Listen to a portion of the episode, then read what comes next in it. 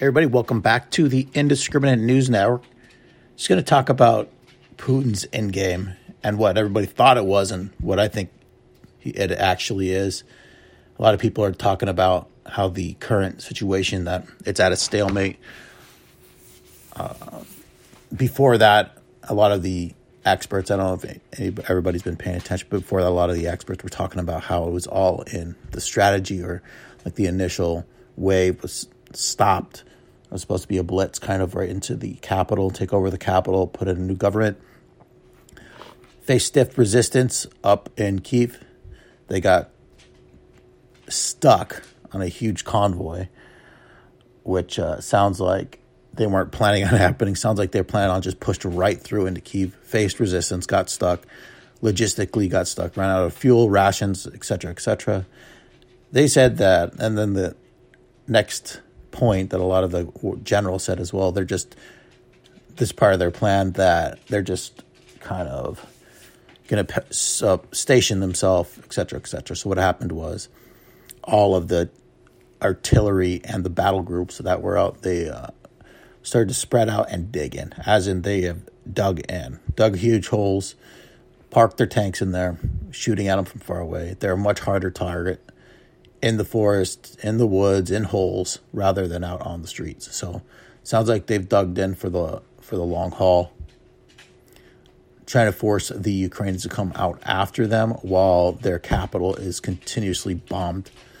So, try to force them out. They're not interested. It doesn't look like they're interested in bringing in a, in a you know on foot wise, not pushing in at this time to take over Kiev uh, by force because it looks like they'd get pretty much shut down.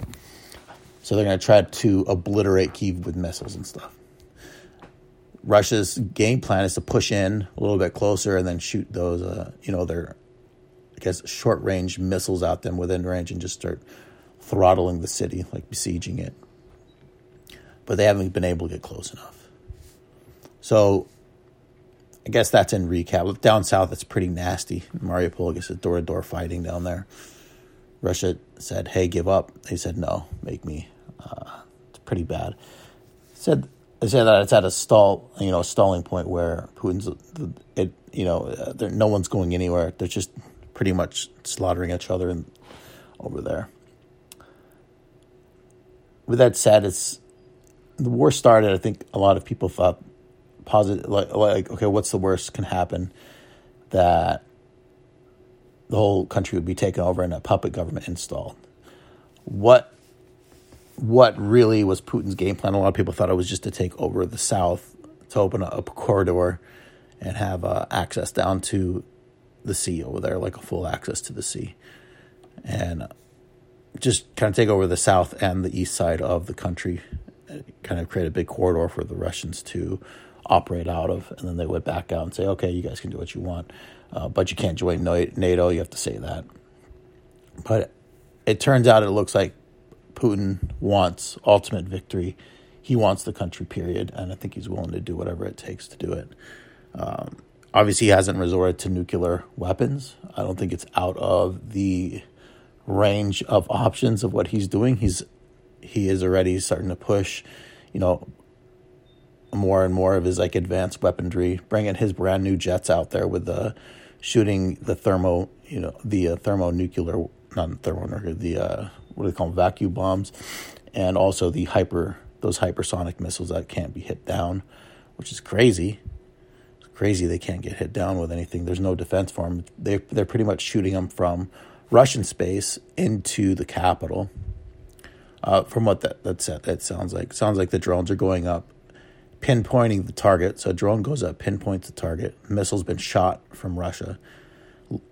Pretty much say like a laser point goes onto the target, guides the missile to the target. Boom. That's how that's how it's been operating. So the drones, I believe, if they can't get a direct target on, unless there's someone on the ground, they're the ones targeting it. So anybody correct me if I'm wrong.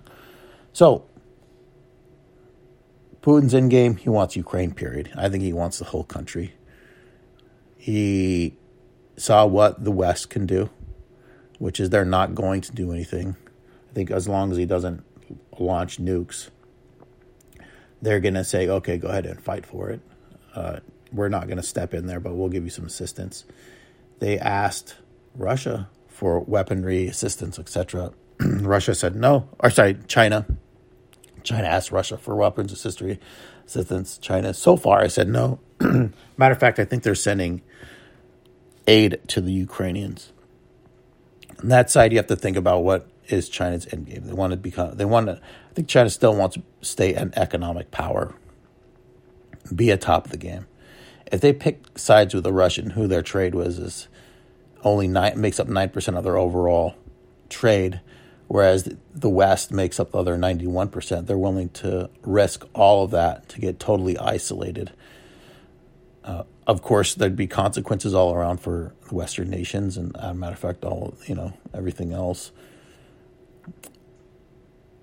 So that's at a turning point. What side China is going to take, whether they're going to side with Russia, who said that they're friends, unequivocally friends with each other, which they have very similar, I think, government policy, or you know, uh, one guy pretty much in charge of everything kind of guarding, uh, you know, driving the direction of the of the country.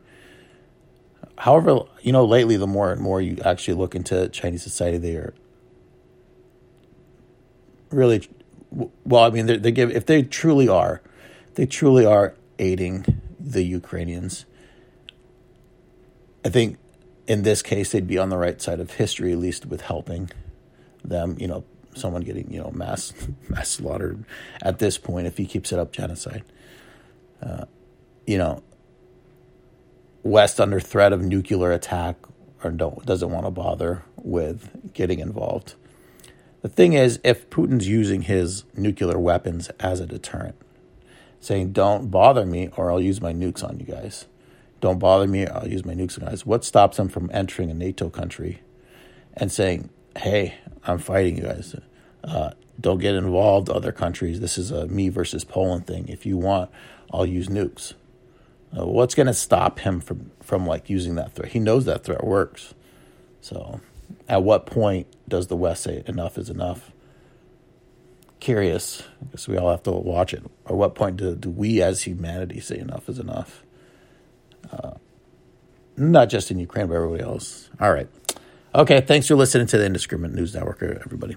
Jason St. Clair, take care. And I hope everybody's doing well. Bye.